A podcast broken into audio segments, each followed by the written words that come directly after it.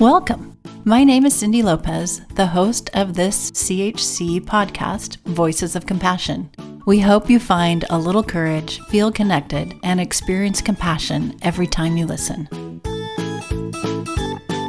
The journey of a parent is often a winding path, sometimes obscured by the unknown, yet it's rich in challenges that can become catalysts for growth and understanding. In this special podcast episode, we have a conversation with Jen Ullyot, a parent coach who has longtime connections with CHC through her kids and more. She candidly shares her experiences, offering insights into the roller coaster of emotions and the unexpected joys that come with parenting a child with special needs. She knows it's not easy, but she also knows about the resilience of kids and families and the power and agency found in the positive choices we make. Listen to hear more about how you can navigate your family's journey with grace and compassion. Hi, Jen. We're so happy that you've joined us today. And I'm hoping you could just tell us a little bit about yourself before we launch into the conversation. I am the mom of three children who are now in college and high school. And my oldest child has had developmental issues. He has Asperger's, He's a high functioning on the autism spectrum. And so I'm here today to talk a little bit about my journey now that he's pretty much grown and in college in hopes that talking about my journey is helpful or supportive to other parents who are in the same situation, who might have younger children who are wondering, you know, what does that arc look like or what could it look like? Thank you so much. I know that my experience in talking with many, many parents is they really appreciate that connection with others who have been there, done that, or who are in the middle of it. So thank you for making the time today to talk with us. As you think about our conversation today, what are some of the most important messages that you want to make sure you convey to our listeners, many of whom are parents just like you?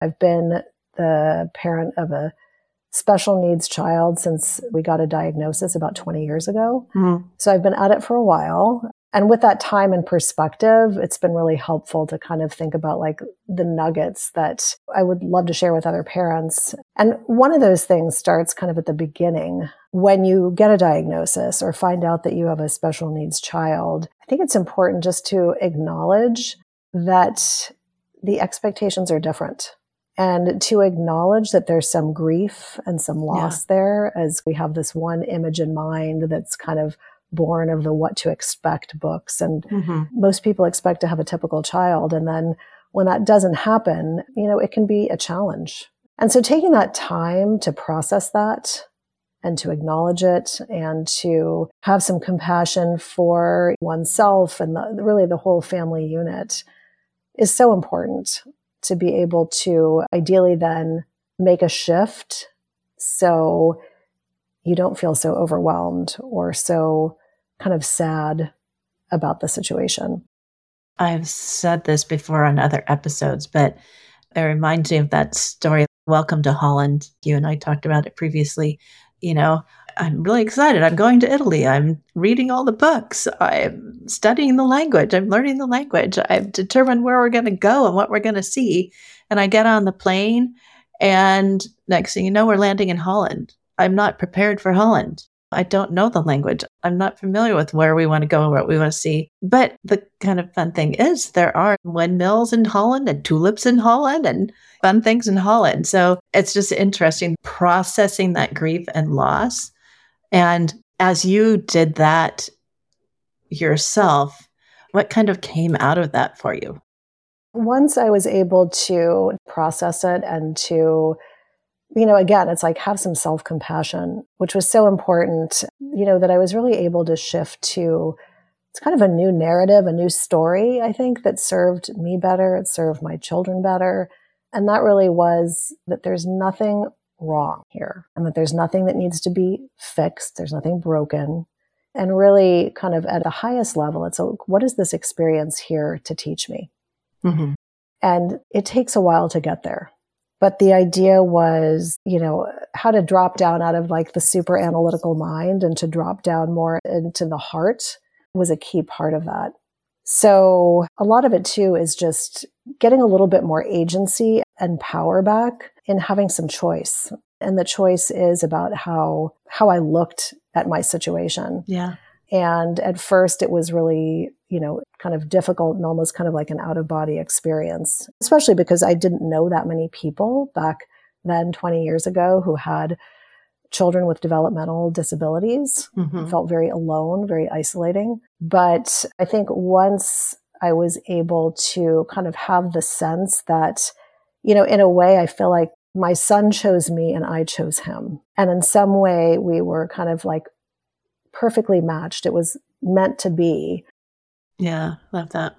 And you know what what was I going to do with that? What was he and the experience here to teach me? And so that's been very helpful and supportive to me of making that choice to be like, all right, there are a lot of ways I can deal with this. And I want to choose that one because it's the most kind of elevating to me and to my family. And I think of it a little bit like a dial, not a switch. Hmm where there's certain days where it's like, gosh, it's hard, you know, and it, so I don't want to be Pollyanna about it. And it's not like I turned off my grief or I turned off my disillusionment, but it was like with every passing day or week or month, my dial, it, it turned a little bit more towards kind of, you know, from acceptance and acknowledgement to really a joyful love and acceptance for my child and what was and trying not to wish it away mm-hmm. but to embrace the child who I had.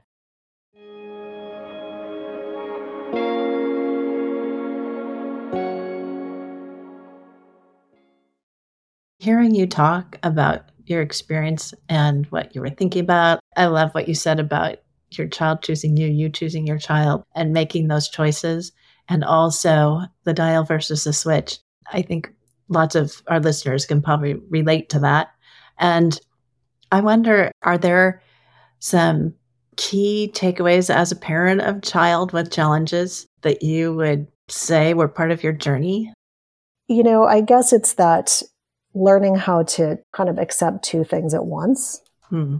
That it was, I guess, a sort of an enriching and like positive experience for me, and at the same time could be really hard sometimes. So being able to have that kind of two things can be true and really making that a key part of my worldview. I also really was always very open with friends and family about what was going on for my son and for our family. And that worked for us.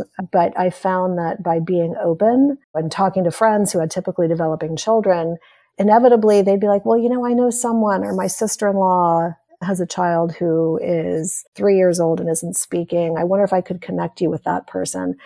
And by being open with people, I sort of eventually got this network of other special needs parents. And maybe they were in different states and they weren't friends, but they were friends of friends. And it was really helpful to create that network of other mothers in particular. And we were really supportive to each other. And it was helpful to talk to moms of children who are a little bit older to get a sense of like, okay, here's what I might be looking at in two years or three years. And then also to kind of pay it forward and speak with parents of slightly younger children so that I could share with them, you know, what our path had been or resources or ideas about things that might be helpful to them. So community has definitely been one of the huge pieces that has just been an absolute lifesaver. And I get the sense that it's easier to find those resources now than it used to be. And, you know, and thank goodness.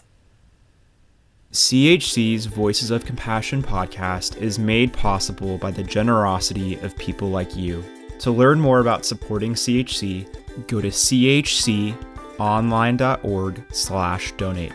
Also, make sure to follow us on social media for more inspiring and educational content from CHC. Let's kind of go back to the beginning of your story. You know, you talked about when your child was originally diagnosed, what were those early days like? The earliest days, it was sort of this noticing things that were seemingly just like a little bit off. I mean, my son was very healthy, and there were no real indicators until maybe he was about seven or eight months old that anything was other than kind of truly typical. And then at seven months old, he started flapping his arms up and down when he was excited about things. And I spent a fair bit of time with young children, and like I'd never seen that before. Um, at the time, we were living abroad, so it was a little even more challenging because when you're not on your home turf, it's kind of harder to know what Yeah. resources to bring in. And then as he got to be one and even over one years old, he really wasn't speaking at all. So he was making a lot of vowel sounds, but he was not saying mama, dada, anything. And also there were times where his eye contact wasn't really great. And there were other times too where he would be, you know, kind of obsessed with one particular toy or one activity, kind of to the exclusion of everything else. And so all of these different things led us to take our son to a developmental pediatrician when maybe just before he was 18 months old. And at that point, you know, we didn't get an autism diagnosis per se, but, you know, we knew that there were developmental delays and that we should take him to speech therapy. And so we sort of began on the journey of creating a big team of people who were there to support him. And so he went to speech therapy four days a week. We went to occupational therapy. I sought out the advice of nutritionists and he was taking probiotics like 20 years ago. So kind of the, the world of autism, they were kind of the early movers on gut health and how that might contribute towards anxiety and other pieces of other symptoms. So we had a, just a big team of people and I found myself kind of the quarterback, so to speak, with Yeah. a lot of people who were just amazing, who we would never have met. And so I'm always very grateful to those people who eventually helped him speak his first word when he was about three and a half years old. Yeah. But it was tough early on. And I was unprepared for this. And I had my second child not long after. You know, we took him to the developmental pediatrician. And so then I had a baby and I had a toddler who had a lot of needs. And I was definitely depressed there for a while. And fortunately, I got the help that I needed so that I could have kind of, you know, the gas in my own tank, so to speak, so that I could be the mother I needed to be for both of my two boys at that point. And fortunately, you know, my husband and I were on the same page. He was very supportive, as were our families. Were both supportive and very loving of both of our children, as well as supportive of my husband and me as we were, you know, in the early days. It, I won't say it's sort of a crisis mode, but it's sort of Yeah. the whole family goes through this together. And so I'm always grateful to them for the the support and the love unconditionally for our whole family. Yeah. And eventually my son got into an inclusion model preschool, which was amazing for him. I felt like a lot of the weight was taken off of my shoulders because every day he showed up at a place where they knew him, they understood what he needed, they were very loving and supportive. He loved to be there.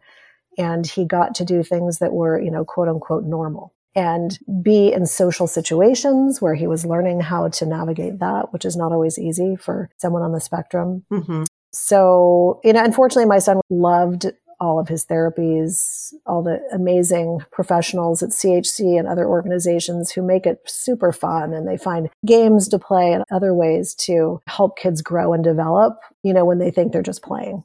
Yeah. You're very open about your journey and your experience. Has that always been the case? You know, it has always been the case. It just, it felt awkward and just not very authentic to try to hide it. But it was also the elephant in the room. It's like, here I've got a two year old who doesn't speak. Like, how am I going to hide this? And by being open, both about what was going on for him, as well as, you know, of what like my experience as a mother was, friends and family were so supportive and helpful. I think I really would have deprived myself of a lot of the support that I needed to keep myself going had I not let other people know what was going on. And again, that helped me to build a lot of bridges to other people who, you know, became great friends. And it's a great tribe.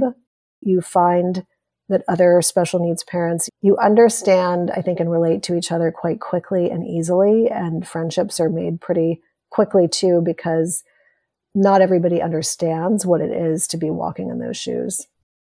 Thinking about how you started in terms of like the grief and loss that you expressed, and then kind of the fear and the overwhelm like, what do I do now? And moving forward to, as you were saying before, talking about making choices. And that gave you agency. I'm wondering are there more valuable things that you've learned along the way? One of them is, you know, self care, which I think can mm. sound so trite in some ways. And it doesn't mean that like you're out getting a massage every week, but of really understanding, particularly like I was at home with my children and my husband was at work and did parenting when he came home from work. Mm-hmm. But that if I let myself get too depleted or burned out, that not only was the experience all the more challenging for myself, but like I didn't have the bandwidth to be the kind of mother that I wanted to be and that I needed to be, which is somebody who had a decent reservoir of patience and calm. And to have access to that is really tough when you haven't been getting enough sleep. Or if you've been depriving yourself of kind of like the simple pleasures of reading a book of fiction that has nothing to do with child raising or watching a cheesy TV show or exercising, that however much time you have, whether it's, you know, five minutes or two hours, to take that time for yourself and maybe like let the playroom be cluttered and not be running around picking yeah. stuff up, but just to rest and to kind of see the value in that, not just for yourself, but also for your child.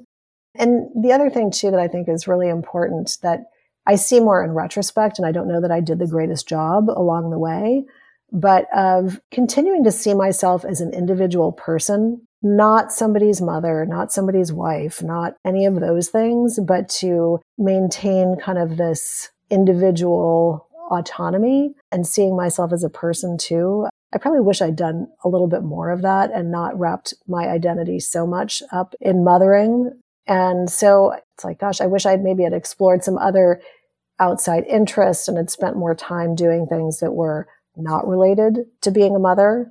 So the extent to which people have time for that, I think that can be valuable. And even if it's just thinking about it consciously as a mindset, whether or not you're able to kind of act on that, I think is helpful and maybe even kind of falls under that kind of self care umbrella. As you talk about it, I'm just reminded. So parents often are really involved and consumed by finding the help that their child needs and putting all those pieces together. And I think what I'm hearing from you is another piece that you need to include as you put this system together for your child is that self care piece. Like, make sure that that's included as you think about the supports your child needs, because I think you're going to show up for your child a lot better if you have that sense of like the self compassion, the self care, and what you just talked about the sense of individual autonomy and identity. I'm wondering, I know I've heard from lots of parents that the marriage relationship sometimes is hard or it can take a hit. Do you have anything to share on that front? For us, you know, my husband and I, I think we're pretty much on the same page throughout. I think maybe I saw things a little bit earlier than he did because I was with my son every day. Yeah. And I know for some people or friends of mine also who had kind of conflicts with spouses in that their spouse would say, well, there's nothing wrong here. I think that this is overblown. This isn't such a big deal. I think a little bit more denial and a little bit slower to get on the on ramp of getting some sort of intervention for the child or to get a diagnosis for the child. So, you know, it's a stressor to a family system. So, understandably, yeah. it can stress the marriage too. And so ideally having communication and kind of acknowledging that you can have two people who have slightly different views that, you know, nobody has to be wrong, but really having open communication and making sure that each one of you knows how the other is feeling, I think can be really valuable. But it is taking care of a special needs child. It can take more time, more resources, etc. And that can, you know, again, stress the family system. Yeah which is again why taking advantage of like you know getting a night out and getting a babysitter guilt free and going to a movie or having, you know, grandma or grandpa come over and babysit. If that's offered, I think it's great when the answer can be yes. Yes. Yeah. I'm wondering if you have any additional advice for parents who are just starting this journey or who are in the middle of it. I guess one of the other thoughts, and we touched on a little bit earlier, but is sort of the narrative or the story that we tell ourselves about what's going on for our child and ourself and our whole family. And really being a very kind of conscious creator of that story. hmm. and what you want that to be for yourself, for your child. And also, I think, I feel like what I put out into the world was what was reflected back. So when I talked about my son and his struggles, speaking, you know, as sort of matter of fact and honest, and here's where things are, and he's working hard and he's doing great. And that positivity, I feel like boomeranged back. And so just being really, I think, mindful about the way you present that story to other people mm-hmm. because people do pick up on what you put out there. And if there's more of this positive energy and calm and the love versus fear, I think that's contagious. And then mm-hmm. that's how people are going to react to your child, or that's how the siblings will react to the child, and really kind of anybody in your orbit.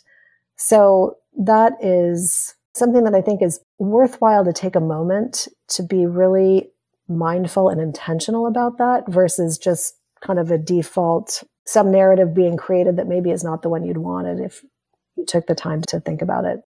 Yeah, I like that, that, you know, kind of what you put out there is kind of what comes back to you and people reflect that. That's a good reminder for all of us. And even just that, you know, when I think about even just sort of like the energy with which we do certain things. And it's interesting because now in my kind of my encore career, as a parenting coach, one of the absolute kind of foundation principles is, you know, you start with yourself and that by being able to be calmer and to be able to self regulate, that when we're calm, our children will be calmer and our households will be calmer. That calm is contagious. And if we can work on ourselves to be that calm, that ripples out to everybody around us. Yeah that ripple effect is really important. And I think it's such a nice, like, visual to have too.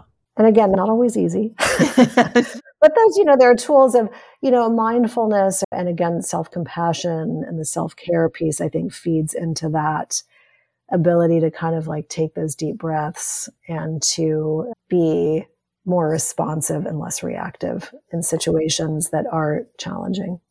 Yeah you know, from working with many different parents over the years, everyone has their own style. So it's harder for some people to be less reactive or calm because it's kind of not how they're wired.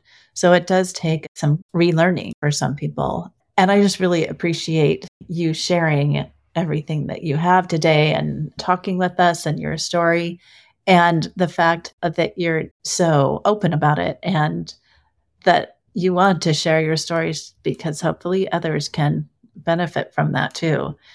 As you think about kind of moving from the feelings of guilt and worry that you might have started with way long ago, over 20 ish years ago, to feeling empowered and positive about your journey, are there some specific things that you would advise parents to do there's the self compassion piece, the self care piece, the building up a circle of support of finding like minded parents who are available, you know, either locally to get together with or people across the country who you can Zoom with. But to have that community, it's so nice to be in an environment where your typical situation to some is the norm. And the other thing, too, which can be very you know, weighty and serious and emotional on some level. But another piece that I think can sometimes be overlooked here and really in all of parenting and difficult situations, whether you have typical children or they're not typical, is humor. Yeah. And fun and bringing kind of a joyfulness into different situations. So I think also, you know, particularly with other parents who are in similar situations, there are times where like, you know, if you can't laugh, you're going to cry. So yeah. being able to have a little bit of, a little bit of humor and to be able to laugh at some of the situations which are, you know, funny or silly or whatever it is, or just as a way to kind of release stress. And then just to bring more fun in when possible because it certainly makes the days go by more quickly. And it's easy for that to kind of find its way to the back burner sometimes.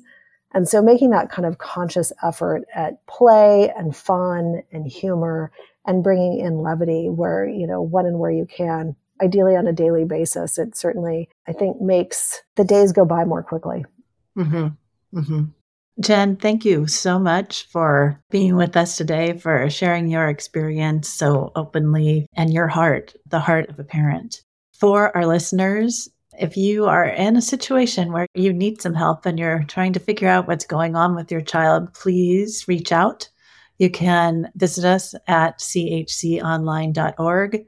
You can contact our care team at careteam at chconline.org or call them at 650-688-3625. So thank you, Jen. Again, thank you to our listeners. Visit us online at podcast.chconline.org. Make sure to subscribe to Voices of Compassion so you never miss an episode, and we'd love it if you'd leave us a rating and review. Have a question? Send us an email or voice memo at podcasts at chconline.org. We're here for you when you need us.